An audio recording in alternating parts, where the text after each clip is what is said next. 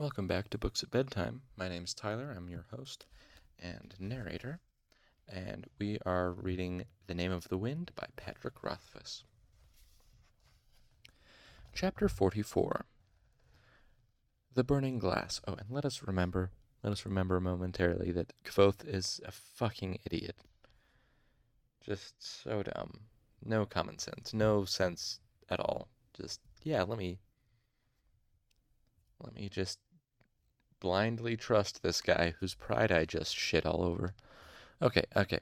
yeah, very, very silly. Should have definitely just had a friend with him to take him home and say, no, Kvothe, don't go to the archives today.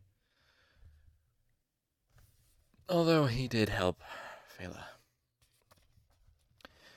All right, the 44, the burning glass. the fishery was where most of the university's works of hands were made. The building held shops for uh, glass blowers, joiners, potters, and glaziers. Oh man, I, I think I've probably been. Anyway, whatever. Um, there was also a full forge and smelt works that would figure prominently in any metallurgist's dream, daydreams. Kilvin's workshop was located in the artificery, or as it was more commonly called, the fishery. So is it is it artifice or artifice? Well, it's not artifice. Art artificery? Artificery? Man, fuck, have I been saying this wrong? Anyway, whatever. Artificery, or as it was more commonly called, the fishery. It was big as the inside of a granary, holding at least two dozen thick timbered work tables strewn with countless nameless tools and projects in progress. The workshop was the heart of the fishery, and Kilvin was the heart of the workshop. When I arrived, Kilvin was in the process of um, bending a twisted length of iron rod into what I could only assume was a more desirable shape, seeing me peering in, he left it firmly clamped to the table and walked to meet me, wiping his hands on his shirt. He looked me over critically. Are you well, E'lir Kvothe? I'd gone wandering earlier, and found some willow bark to chew. My back still burned and itched, but it was bearable. Well enough, Master Kilvin. He nodded. Good. Boys your age shouldn't worry over such small things. Soon again you'll be sound as stone. I was trying to think up a polite response when my eye was drawn to something over our heads. Kilvin followed my gaze up over his shoulder. When he saw what I was looking at, a grin split his face. Gr- uh, a grin split his great bearded face. Ah, he said with a fatherly pride, my lovelies. High among the rafters of the workshop, a half hundred glass spheres hung from chains. They were varying, sorry, they were of varying sizes, though none were much larger than a man's head.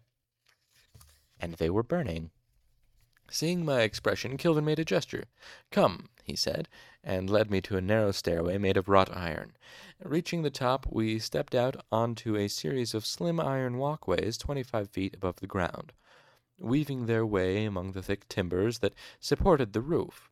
After a moment of maneuvering through the maze of timber and iron, we came to the hanging row of glass spheres with fires burning inside them.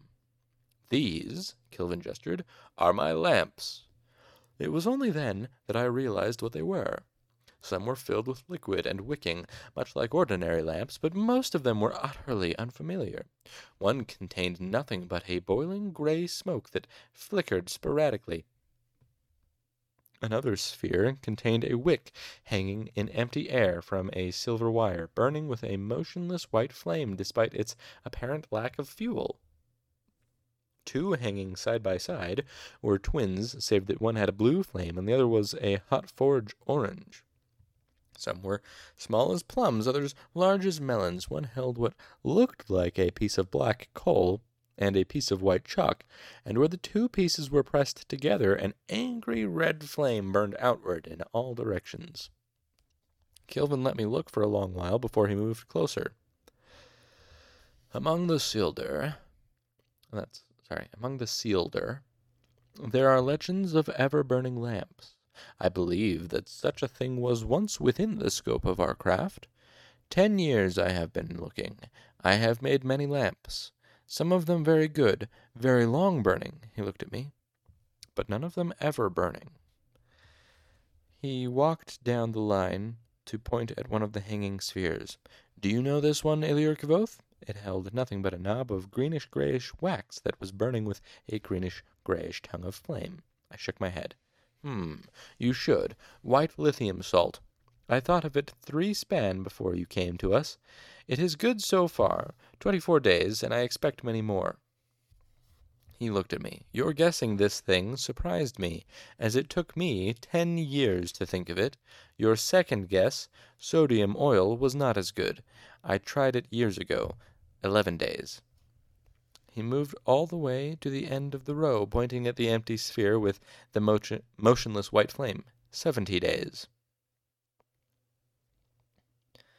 He said proudly, I do not hope that this will be the one, for hoping is a foolish game, but if it burns six more days it will be my best lamp in these ten years. He watched it for a while, his expression oddly soft. But I do not hope, he said resolutely. I make new lamps, and take my measurements. That is the only way to make progress. Wordlessly, he led me back down to the floor of the workshop. Once there, he turned to me. Hands, he said in a peremptory way. He held out his own huge hands expectantly. Not knowing what he wanted, I raised my hands in front of me. He took them in his own, his touch surprisingly gentle. He turned them over, looking at them carefully. You have sealed our hands, he said, with a uh, in a grudging compliment. He held up his own for me to see. They were thick fingered with wide palms. He made two fists that looked more like mauls than bald hands. I had many years before these hands could learn to be sealeder hands. You are lucky. You will work here. Only by the quizzical tilting of his head did he make the gruff grumble of a statement into an invitation. Oh, yes. I mean, thank you, sir. I'm honored that you would. He cut me off with an impatient gesture. Come with me if you have any thoughts on the ever. Oh, come to me if you ever have any thoughts on the ever burning lamp. If your head is as clever as your hands look. What might have been a smile was hidden by his thick beard, but a grin shone in his dark eyes as he hesitated teasingly, almost placeable, uh, almost placeable. Play, God damn it, almost playfully. If, he repeated, holding up a finger, its uh, tip as large as the ball of a hammer's head. Then me and mine will show you things. You need a f- you need to figure out who you're going to suck up to, Simmons said. A master has to sponsor you to Re'lar, so you should pick one and stick to him like shit on his shoe. Lovely, Sovoy said dryly. Sovoy, Wilem, and Simmon uh, were sitting at an out of the way table in the back of Anker's, isolated from the felling night crowd that filled the room with a low roar of conversation. My stitches had come out two days earlier, and we were celebrating my first full span in the Arcanum. We were none of us particularly drunk, but then again, none of us were particularly sober either. Our exact positioning between those two points is a matter of pointless conjecture, and I will waste no time on it.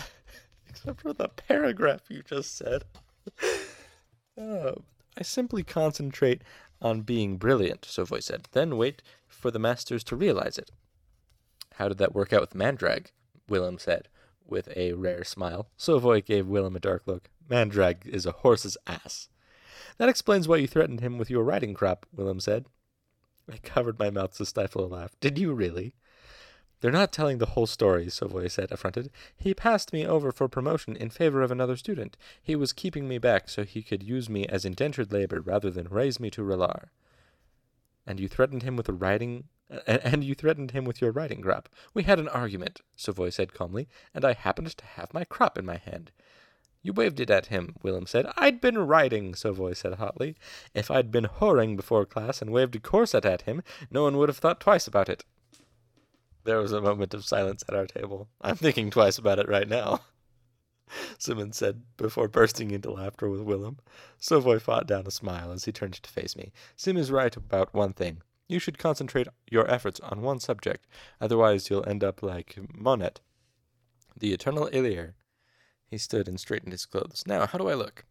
Sovoy wasn't fashionably dressed in the strictest sense, as he clung to the Modegan styles rather than the local ones But there was no denying that he cut quite a figure in the muted colors of his fine silks and suedes. What does it matter? Wilem said. Wilem asked. Are you trying to set up a tryst with Sim? Sovoy smiled.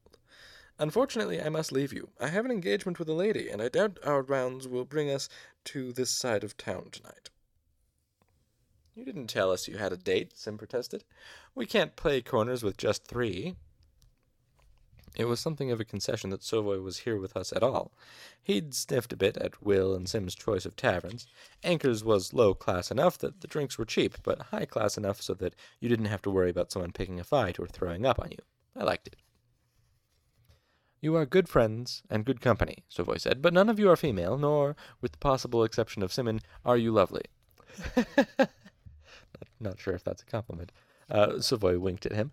Honestly, who among you wouldn't throw the others over if there was a lady waiting? We murmured a grudging agreement. Sovoy smiled. His teeth were very white and straight. I'll send the girl over with more drinks, he said as he turned to go, to ease the bitter sting of my departure. He's not a bad sort, I mused after he left, for nobility. Wilem nodded. It's like he knows he's better than you, but doesn't look down on you for it because he knows it's not your fault. uh, well, you know, that's that's sort of a good natured type. Um, so, who are you going to cozy up to? Sim asked, resting his elbows on the table. I'm guessing not him. Or Lorren, I said bitterly. Damn Ambrose twelve ways. I, could, I would have loved to work in the archives. Brandeur's out too, Sim said. If Hemme has a grudge, Brander helps him carry it. How about the Chancellor? Wilem asked. Linguistics? You already speak Siaru, even if your accent is barbaric. I shook my head. What about Mandrag? I've got lots of experience with chemistry. It'd be a small step into alchemy. Simmon laughed. Everyone thinks chemi- uh, chemistry and alchemy are so similar, but they're they're really not. They're not even related. They just happen to live in the same house. Wilem gave a slow nod. That's a nice way of putting it. Besides, Simmon said, Mandrag brought in about twenty new E'lir last term. I heard him complaining about how crowded things were. You've got a long haul if you go through Medica, Wilem said. Arwyl is stubborn as pig iron. There's no bending him. He made a gesture with his hand as if chopping something into sections while he spoke. Six terms E'lir, eight terms Rilar, ten terms Elthi. Or El Elf Elthe. El Elthi? El Elthe. Elthi. Fuck, that's gotta be in the back, right? God, if one of these is in the back, it's gotta be this one, right?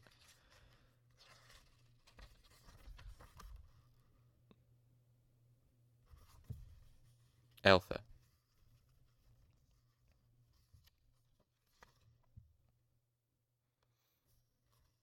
Eltha.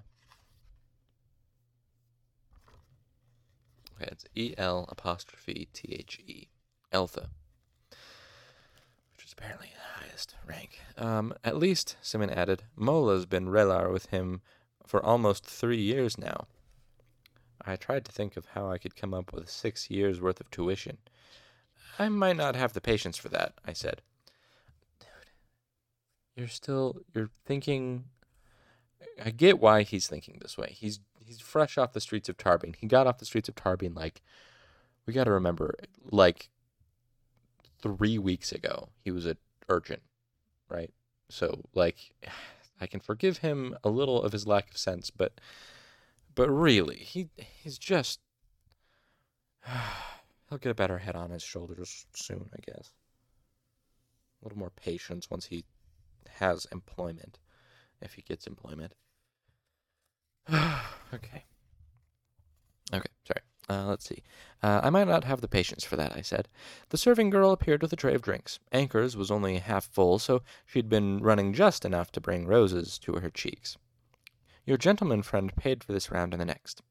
I like Sovoy more and more, Wilem said. However, she held Will's drink out of his reach. He didn't pay for putting his hand on my ass. She looked each of us in the eye. I'll trust the three of you to settle that debt before you leave. Sim stammered an apology. He he doesn't mean in his culture that sort of thing is more common. She rolled her eyes, her expression softening. Well, in this culture, a healthy tip makes a fine apology. She handed Will his drink and turned to leave resting her empty tray on one hip. We watched her go, each of us thinking our own private thoughts. I noticed he had his rings back, I mentioned eventually. He played a brilliant round of basset last night, Simmon said, made six doublings in a row, and cracked the bank. To Sovoy, Wilem held up his tin mug. May his luck keep him in classes and us in drinks. We toasted and drank, then Wilem brought us back to the matter at hand. That leaves you with Kilvin and Elxa Dal. He held up two fingers. What about Elodin? I interrupted. They both gave me blank looks. What about him? Simmon asked. He seems nice enough, I said. Couldn't I study under him? Simmon burst out laughing. Wilem gave a rare grin. What? I demanded. Elodin doesn't teach anything. Simmon explained. Except maybe advanced oddness. He has to teach something, I protested. He's a master, isn't he? Sim is right. Elodin is cramped. Will tapped the side of his head. Cracked. Simmon corrected. Cracked, Will repeated. He does seem a little strange, I said. You do pick things up quick, Wilem said dryly. No wonder you made it into the Arcanum at such a tender age. Ease off, Will. He's hardly been here a span. Simmon turned to me. Elodin used to be Chancellor about five years ago. Elodin? I couldn't hide my incredulity. But he's so young and. I trailed off, not wanting to say the first word that came to my mind. Crazy. Wilem finished my sentence.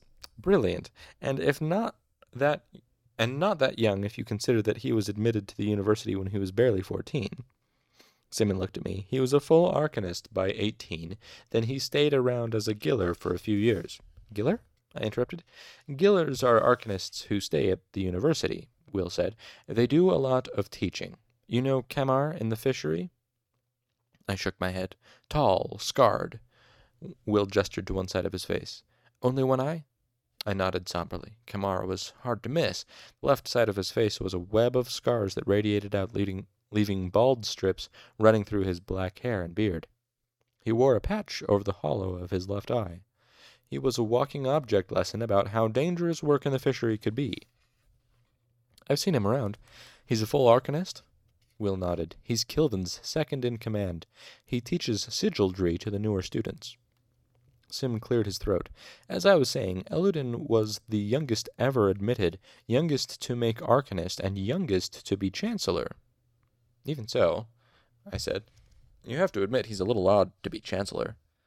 Not back then, Simmon said soberly. That was before it happened. When nothing more was forthcoming, I prompted. It? Will shrugged. Something. They do not speak on it. They locked him in the crockery until he got most of his marbles back.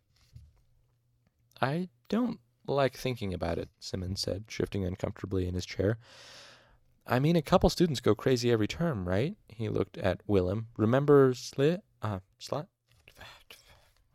Slithe? So, Slith? What? Patrick Rothfuss, I have some issues with the names you pick for people. Remember Slith? It's S L Y H T H. Slith. Will nodded somberly. It might happen to any of us. There was a moment of silence as the two of them sipped their drinks, not looking at any anything in particular. I wanted to ask for specifics, but I could tell that it was a touchy subject. Anyway, Sim said in a low voice, I heard they didn't let him out of the crockery. I heard he escaped. No arcanist worth his salt can be kept in a cell, I said. That's not surprising. Have you ever been there? Simmon asked. It's built to keep arcanists locked up. All meshed stone, wards on the doors and windows. He shook his head. I can't imagine how someone could get out, even one of the masters. All this is beside the path, Wilem said firmly, bringing us back to, the, to task. Kilvin has welcomed you to the fishery. Impressing him will be your best chance at making Re'lar. He looked back and forth between us. Agreed? Agreed, Simmon said. I nodded, but the wheels in my head were spinning. I was thinking about Taborlin the Great, who knew the names of all things. I thought about the stories Skarpi had told back in Tarbean. He hadn't mentioned arcanists, only namers. And I thought of Elodin, Master Namer, and how I might approach him. Chapter 45 Interlude Some Tavern Tale. At a gesture from Kvothe, Chronicler wiped off the nib of his pen and shook out his hand. Bast gave a great seated stretch, his arms arching over the back of the chair. I'd almost forgotten how quickly it all happened, Kvothe mused. Those were probably the first stories anyone ever told about me. They're still telling them at the university, Chronicler said. I've heard three different versions of the class you taught. Your whipping, too. Is that when they started calling you Kvothe the Bloodless? Kvothe nodded. Possibly. If we're asking questions, Reshi, Bast said sheepishly, I was wondering why you didn't go looking for Skarpi. What could I have done, Bast? Smeared my face with lamp black and staged a daring midnight rescue? Kvothe gave a brief humorless laugh. They'd taken him in on heresy. All I could do was hope he truly had friends in the church. Kvothe drew a deep breath and sighed. But the simplest reason is the least satisfying one, I suppose. The truth is this I wasn't living in a story. I don't think I'm understanding you, Reshi, Bast said, puzzled. Think of all the stories you've heard, Bast. You have a young boy, the hero. His parents are killed. He sets out for vengeance. What happens next? Bast hesitated, his expression puzzled. Chronicler answered the question instead. He finds help a clever talking squirrel, an old drunken swordsman, a mad hermit in the woods, that sort of thing. Kvothe nodded. Exactly. He finds the mad hermit in the woods, proves himself worthy, and learns the names of all things, just like Taborlin the Great. Then, with these powerful magics at his beck and call, what does he do? Chronicler shrugged. He finds the villains and kill them, and, and kills them.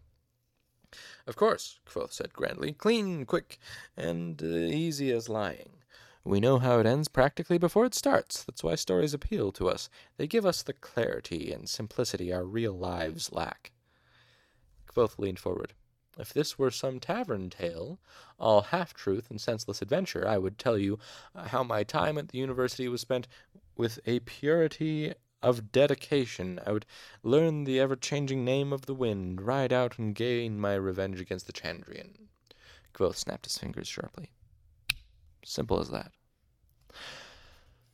But while that might make for an entertaining story, it would not be the truth. The truth is this I had mourned my parents' death for three years, and the pain of it had faded to a dull ache. Kvothe made a conciliatory gesture with one hand and smiled a tight smile. I won't lie to you. There were times late at night when I lay sleepless and desperately alone in my narrow bunk in the mews, times when I was choked with a sorrow so endless and empty that I thought it would smother me. There were times when I would see a mother holding her child, or a father laughing with his son, and anger would flare up in me, hot and furious with the memory of blood and the smell of burning hair. Kvothe shrugged. But there was more to my life than revenge. I had very real obstacles to overcome close at hand. My poverty, my low birth. The enemies I made at university were more dangerous to me than any of the Chandrian. He gestured for Chronicler to pick up his pen. But for all that we did uh, sorry, but for all that we still see that even the most fanciful stories hold a shred of truth, because I did find something very near to the mad hermit in the woods, Kvothe said. Oh, Kvothe smiled. And I was determined to learn the name of the wind. 46. The Ever-Changing Wind Elodin proved a difficult man to find. He had an office in Hollows, but never seemed to use it. When I visited ledgers and lists, I discovered he only taught one class unlikely maths. However, this was less than helpful in tracking him down, as, according to the ledger, the time of the class was now, and the location was everywhere. wow, okay. In the end, I spotted him through sheer luck across a crowded courtyard. He was wearing his black master's robes, which was something of a rarity. I was on my way to the Medica for observation, but decided I'd rather be late for my class than miss the opportunity to speak with him. By the time I struggled through the midday crowd and caught up with him, we were on the northern edge of the university, following a wide dirt road that led into the forest. Master Elodin, I said, pelting up to him, I was hoping I could talk with you. A sad little hope, he said, without breaking stride or looking in my direction. You should aim higher. A young man ought to be afire with high ambitions. I hope to study naming, then, I said, falling into step beside him. Too high, he said, matter of factly. Try again, somewhere in between. Um, the dirt road curved, and trees blocked the sight of the university's buildings behind us. I hope you'll accept me as a student, I tried again, and teach me whatever you think is best. Elodin stopped walking abruptly and turned to face me. Fine, he said. Go find me three pine cones. He made a circle with his thumb and finger, this big, without any of the little bits broken off. He sat down right in the middle of the road and made a shooing motion with his hand. Go on, hurry. I darted off into the surrounding trees. It took me about five minutes to find three pine cones of the appropriate type. By the time I got back to the road, I was disheveled and bramble scratched. Elodin was nowhere to be seen. I looked around stupidly, then cursed, dropping dropped the pine cones and dropped the pine cones and took off running, following the road north. I caught up with him fairly quickly as he was just idling along, looking at the trees. So, what did you learn? That you want to be left alone? You are quick, he spread his arms dramatically and intoned. Here endeth the lesson. Here endeth my profound tutelage of E'lir Kvothe. I sighed. If I left now, I could still catch my class in the Medica, but part of me suspected that this might be a test of some sort. Perhaps Elodin was simply making sure that I was genuinely interested before he accepted me as a student. That is the way it usually goes in stories. Uh, the young man has to prove his dedication to the old hermit in the woods before he's taken under his wing. Will you answer a few questions? I asked. Fine he said, holding up his hand with his thumb and forefinger curled in. Three questions if you agree to leave me afterward. I thought for a moment. Why don't you want to teach me? Because the Edema Ruh make exceptionally poor students, he said brusquely. They are fine for rote learning, but the study of naming requires a level of dedication that ravels such as yourselves rarely possess. My temper flared so hot and quick that I actually felt my skin flush. It started at my face and burned down my chest and arms. It made the hair on my arms prickle. I took a deep breath. I am sorry that your experience with the Ruh has left something to be desired, I said carefully. Let me assure you that, ye gods, Elodin sighed, disgusted, a bootlicker too. You lack the requisite spine and testicular fortitude to study under me. Hot words boiled up inside me. I fought them down. He was trying to bait me. You aren't telling me the truth, I said. Why don't you want to teach me? For the same reason I don't want a puppy, Elodin shouted, waving his arms in the air like a farmer trying to startle crows out of a field. Because you're too short to be a namer. Your eyes are too green. You have the wrong number of fingers. Come back when you're taller and you've found a decent pair of eyes. we stared at each other for a long while. Finally, he shrugged and started walking again. Fine, I'll show you why. We followed the road north. Elodin strolled along, picking up stones and tossing them into the trees. He jumped to snatch leaves from low-hanging branches, his master's robes billowing ridiculously. At one point he stopped and stood motionless and intent for nearly half an hour staring at a fern swaying slowly in the wind. But I kept the tip of my tongue firmly between my teeth. I didn't ask, Where are we going? or What are you looking at? I knew a hundred stories about boys who squandered questions or wishes by chatting them away. I had two questions left, and I wanted to make them count. Eventually, we emerged from the forest, and the road became a path leading up a vast lawn to a huge manor house, bigger than the artificery. It had elegant lines, a red tile roof, high windows, arched doorways, and pillars. There were fountains, flowers, hedges, but something wasn't quite right. The closer we got to the gates, the more I doubted this was some nobleman's estate. Maybe it was something about the des- design of the gardens, or the fact that the wrought iron fence surrounding the lawns was nearly ten feet tall and unclimbable to my well trained thief's eyes. Two serious eyed men opened the gate, and we continued up the path toward the front doors. Elodin looked at me. Have you heard of Haven yet? I shook my head. It has other names the Rookery, the Crockery, the university asylum. It's huge. How? I stopped before asking the question. Uh, Elodin grinned, knowing he'd almost caught me. Jeremy, he called out to a, the large man who stood at the front door, how many guests do we have today? The desk could give you a count, sir. Take a wild guess, Elodin said. We're all friends here. 320? The man said with a shrug. 350? Elodin rapped on the thick timber door with a knuckle, and the man scrambled to unlock it. How many more could we fit if needed? Elodin asked. Another hundred fifty, easy, Jeremy said, tugging the huge door open. More in a pinch, I suppose. See, Kvothe? Elodin winked at me. We're ready. The entryway was huge, with stained glass windows and vaulted ceilings. The floor was marble polished to a mirror sheen. The place was eerily silent. I couldn't understand it. The Reftview Asylum in Tarbean was only a fraction of the size of this place, and it sounded like a brothel full of angry cats. You could hear it from a mile away over the dim of the city. Over the din of the city, sorry. Elodin strolled up to a large desk where a young woman stood. Why isn't anyone outside, Emmy? She gave him an uneasy smile. They're too wild today, sir.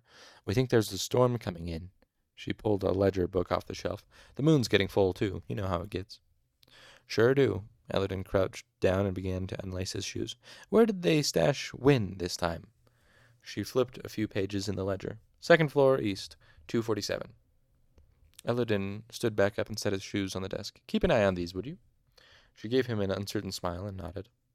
I choked down another mouthful of questions. It seems like the university goes to an awful lot of expense here, I commented. Elodin ignored me and turned to climb a wide marble staircase in his stocking feet. Then we entered a long white hallway lined with wooden doors. For the first time I could hear the sounds I had expected in a place like this moans, weeping, incessant chattering, screaming, all very faint. Elodin ran for a few steps, then stopped, his stocking feet gliding across the smooth marble floor, his master's robes streaming out behind him.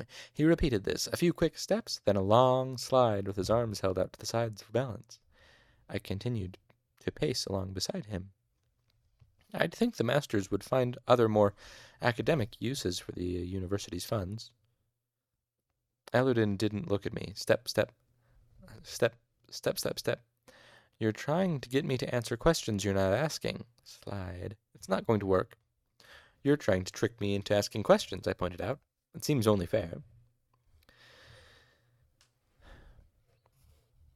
Step, step, step, slide. So why the hell are you bothering with me anyway? Elodin asked. Kilvin likes you well enough. Why not hitch your star to his wagon? I think you know things I can't learn anywhere else. Things like what? Things I've wanted to know since I first someone, saw someone call the wind.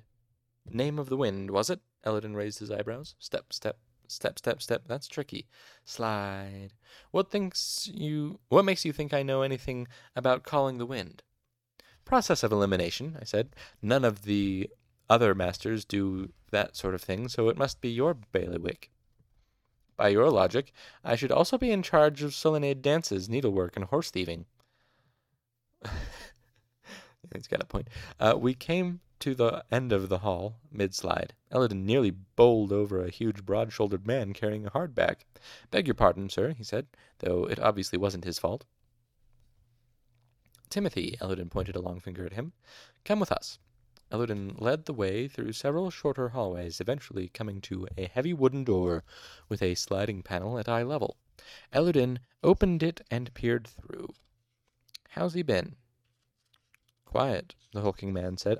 I don't think he's slept much. Elodin tried the latch, then turned to the broad shouldered man, his face going grim. You locked him in? The man stood a full head taller than Elodin, and probably weighed twice as much, but the blood drained from his face as the shoeless master glared at him. Not me, Master Elodin. It's Elodin cut him off with a sharp gesture. Unlock it. Timothy fumbled with a ring of keys. Elodin continued to stare him down. Alder Whin is not to be confined. He may come and go as he pleases. Nothing is to be put in his food unless he specifically asks for it. I am holding you responsible for this, Timothy Generoy. Elodin poked him in the chest with a long finger. If I find out that Whin has been sedated or restrained, I'll ride you naked through the streets of Imre like a little pink pony. He glared. Go. The fellow left as quickly as he could manage without actually breaking into a run. Elodin turned to me. You can come in, but don't make any noises or sudden movements. Don't talk unless he talks to you. If you do talk, keep your voice low. Understand? I nodded, and he opened the, vo- the door. The room wasn't what I expected. Tall windows let the daylight in, revealing a sizable bed and a table with chairs. The walls, ceiling, and floor were all padded with thick white cloth, muffling even the faint noises from the hallway. The blankets had been pulled off the bed, and a thin man of about thirty was bundled up in them, huddled against the wall. Elodin closed the door, and the mousy man flinched a little. Whin, he said softly, moving closer. What happened? Alder Whin looked up owlishly. A thin stick of a man, he was barreled he was bare chested under the blanket, his hair in wild disarray, his eyes round and wide. He spoke softly, his voice cracking a little. I was fine, I was doing fine, but all the people talking, dogs, cobblestones, I just can't be around all that right now. Whin pressed himself against the wall, and the blanket fell off his bony shoulder. I was startled to see a lead guilder around his neck. This man was a full-fledged arcanist. Elodin nodded. Why are you on the floor? Whin looked over at the bed, panic in his eyes. I'll fall, he said softly, his voice somewhere between horror and embarrassment. And there are springs and slats, nails. How are you now? Elodin asked gently. Would you like to come back with me?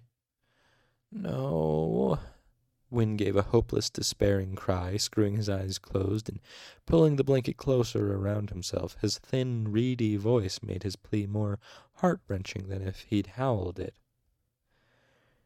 That's fine. You can stay, Elodin said softly. I'll be back to visit.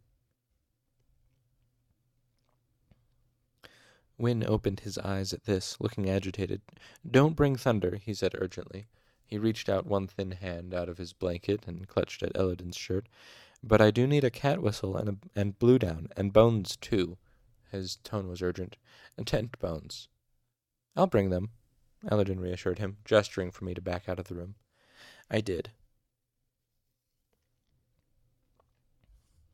Elodin closed the door behind us, his expression grim. Whin knew what he was getting into when he became my giller. He turned and began to walk down the hall. You don't. You don't know anything about the university, about the risks involved. You think this is a place. Uh, you think this place is a fairyland, a playground. It's not. That's right, I snapped. It's a playground, and all the other children are jealous because I got to play get whipped bloody and banned from the archives, and they didn't. Elodin stopped walking and turned to look at me. Fine. Prove me wrong. Prove that you've thought this through. Why does a university with under 1,500 students need an asylum the size of the royal palace? My mind raced. My mind raced. Most students are from well to do families, I said. They've led easy lives when forced to. Wrong. Elodin said dismissively, turning to walk down the hall. It is because of what we study, because of the way we train our minds to move. So ciphering and grammar make people crazy, I said, taking care to fa- phrase it as a statement. Elodin stopped walking and wrenched open the nearest door. Panicked screaming burst into the hallway. In me! They're in me! They're in me! They're in me! Through the the door I could uh, through the open door, I could see a young man thrashing against the leather restraints that bound him to the bed at the wrist, waist, neck, and ankle. And ankle. Trigonometry and diagrammed logic don't do this, Elodin said, looking me in the eye. They're in me, they're in me, they're in. The screaming continued in an unbroken chant like the endless, mindless barking of a dog at night. They're in me, they're in me, they're. Elodin closed the door, and I could still hear the screaming faintly through the thick door. The near silence Oh, though I could still hear the screaming faintly through the thick door, the silence was stunning. Do you know why they call this place the Rookery? Elodin asked. I shook my head. Because it's where you go if you're a raven. As in raving. Um, he smiled a wide smile. He laughed a terrible laugh. Elodin led me through a long series of hallways to a different wing of the Rookery. Finally, we turned a corner and I saw something new. a door made entirely of copper. Elodin took a key from his pocket and unlocked it. I like to stop in when I'm back in the neighborhood, he said casually as he opened the door. Check my mail, water the plants and such. He pulled off one of his socks, tied a knot in it, and used it to wedge the door open. It's a nice place to visit, but, you know, he tugged on the door, making sure it wouldn't swing closed. Not again. The first thing I noticed about the room was something strange about the air. At first I thought it might be soundproofed like Alder Whin's, but looking around I saw the walls and ceilings were bare gray stone. Next I thought the air might be stale, except when I drew a breath I smelled lavender and fresh linen. It was almost like there was a pressure on my ears, as if I were deep under water, except of course I wasn't. I waved a hand in front of me, almost expecting the air to feel different, thicker. It didn't. Pretty irritating, huh? I turned around to see Elodin watching me. I'm surprised you noticed, actually. Not many do. The room was a definite step above Alder Whin's. It had a four post bed with curtains, an overstuffed couch, an empty bookcase, a large table with several chairs. Most notable, there were the huge windows looking out over the lawns and gardens. I could see a balcony outside, but there didn't seem to be any way to get to it. Watch this, Elodin said. He picked up one of the high backed wooden chairs, lifted it with both hands, spun, a, spun in a circle, and flung it hard at the window. I cringed, but instead of a terrible crash, there was just a dull splintering of wood. The chair fell to the floor in a ruined tangle of timber and upholstery. I used to do that for hours, Elodin said, drawing a deep breath. Uh, looking around, let's drawing a deep breath and looking around the room fondly. Good times. I went to look at the windows. They were thicker than usual, but not that thick. They seemed normal except for faint reddish streaks running through them. I glanced at the window frame. It, it was copper, too. I looked around the room. Uh, I looked slowly around at the room, eyeing its bare stone walls, feeling its strangely heavy air. I noticed the door didn't even have a handle on the inside, let alone a lock. Why would anyone go through all the trouble of making a solid copper door? I decided on my second question. How did you get out? Finally, Elodin said, with a tinge of exasperation. He slouched onto the couch. You see, once upon a time, Elodin the Great found himself locked in a high tower. He gestured to the room around us. He had been stripped of his tools, his coin, key, and candle. Furthermore, his cell had no door worth mentioning, no window that could be breached. He made a dismissive gesture at each of these. Uh, even the name of the wind was hidden from him by the clever machinations of his captors. Elodin got up from the couch and began to pace the room. All around him was nothing but smooth, hard stone. It was a cell no man had ever escaped. He stopped pacing and held up a finger dramatically. But Elodin knew the great name. Uh, but Elodin the Great knew the names of all things, and so all things were his to command. He faced the grey wall be- beside the window. Uh, he said to the stone, "Break!" and the Elodin trailed off, his, hel- his head tilting to one side curiously. His eyes narrowed. Sod me, they changed it, he said quietly. To himself. He stepped closer to the wall and lay a hand on it.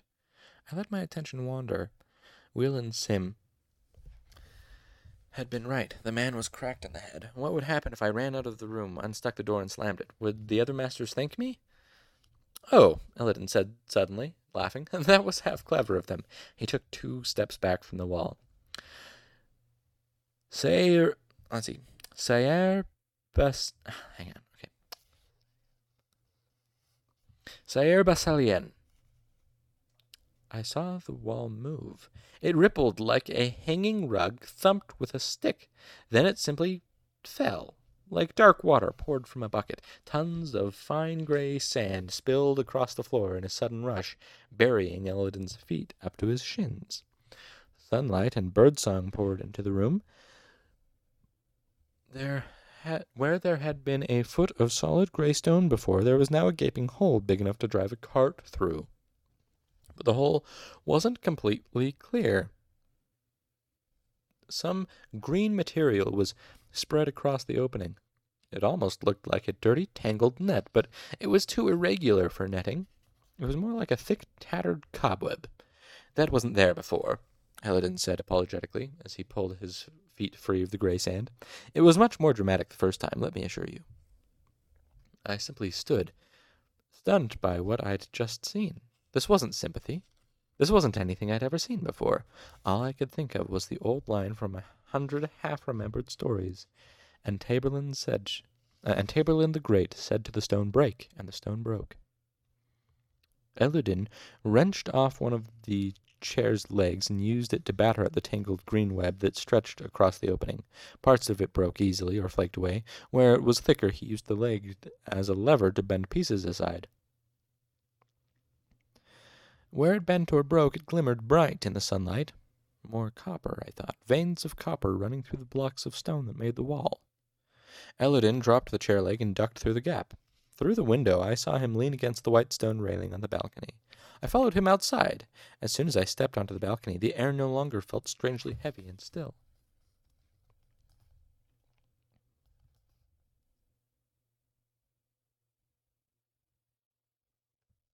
Two years, he said, looking out over the gardens, able to see this balcony but not stand on it, able to see the wind but not hear it, not feel it on my face. He swung one leg up over the stone railing so he was sitting on it, then dropped a few feet to land on the flat piece of roof just underneath. He wandered out across the roof, away from the building. I hopped the rail myself and followed him to the edge of the roof. We were only about twenty feet up, but the gardens and fountains spreading out on all sides made for a spectacular view. Elodin uh, stood perilously near the edge, his master's robe flapping around him like a dark flag. He looked rather impressive, rather uh, actually, if you were willing to ignore the fact that he was still only wearing one sock. I went to stand beside him on the edge of the roof. I knew what my third question had to be. What do I have to do, I asked, to study naming under you? He met my eye calmly, appraising me. Jump, he said, jump off this roof. That's when I realized that all um, that all of this had been a test. Elodin had been taking my measure ever since we met. He had a grudging respect for my tenacity, and he had been surprised that I noticed something odd about the air in his room. He was on the verge of accepting me as a student, but he needed more proof of my dedication, a demonstration, a leap of faith.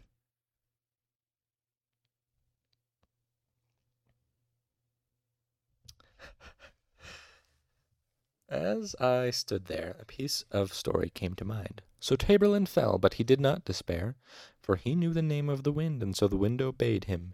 It cradled and caressed him. It bore him to the ground as gently as a puff of thistledown. It set him on his feet, softly as a mother's kiss. Elodin knew the name of the wind. Still looking him in the eye, I stepped off the edge of the roof. Elodin's expression was marvelous. I have never seen a man so astonished. I spun slightly as, fe- as I fell, so he stayed in my line of vision. I saw him raise one hand slightly, as if making a belated attempt to grab hold of me. I felt li- weightless, like I was floating. Then I struck the ground, not gently like a feather settling down, hard, like a brick hitting the cobblestone street. I landed on my back with my left arm beneath me. My vision went dark as the back of my head struck the ground and all the air was driven from my body. I didn't lose consciousness. I just lay there, breathless and unable to move. I remember thinking, quite earnestly, that I was dead, that I was blind. Eventually my sight returned, leaving me blinking against the sudden brightness of the blue sky. Pain tore through my shoulder, and I tasted blood. I couldn't breathe. I tried to roll off my arm, but my body wouldn't listen to me. I had broken my neck, my back. After a long, terrifying moment, I managed to gasp a shallow breath, then another. I gave a sigh of relief when I realized that I had at least one broken rib in addition to everything else. Oh, sorry, I not when I released. I gave a sigh of relief and realized that I had at least one broken rib in addition to everything else. But I moved my fingers slightly, then my toes. They worked. I hadn't broken my spine. As I lay there, counting my blessings and broken ribs, Elodin stepped into my field of vision. He looked down at me, Congratulations, he said. That was the stupidest thing I have ever seen. His expression was a mix of awe and disbelief. Ever. And that is when I decided to pursue the noble art of artificing. Not that I had a lot of other options. Before helping me limp to the Medica, Elodin made it clear that anyone stupid enough to jump off a roof was too reckless to be allowed to hold a spoon in his presence, let alone study something as profound and volatile as naming. Nevertheless, I wasn't terribly put out by Elodin's refusal. Storybook magic or no, I was not eager to study under a man whose first set of lessons had left me with three broken ribs, a mild concussion, and a dislocated shoulder. yeah, uh, this is again the uh, the whole thing with Kvothe's utter stupidity with some things. Like he's he's very smart. He's very very intelligent, but he has no idea how to use it. No idea what things are wise. He is very very bright and very very unwise. And so, it's probably for the best that Elodin does not take him as a t- as a student at this present moment. So, anyway. Sorry,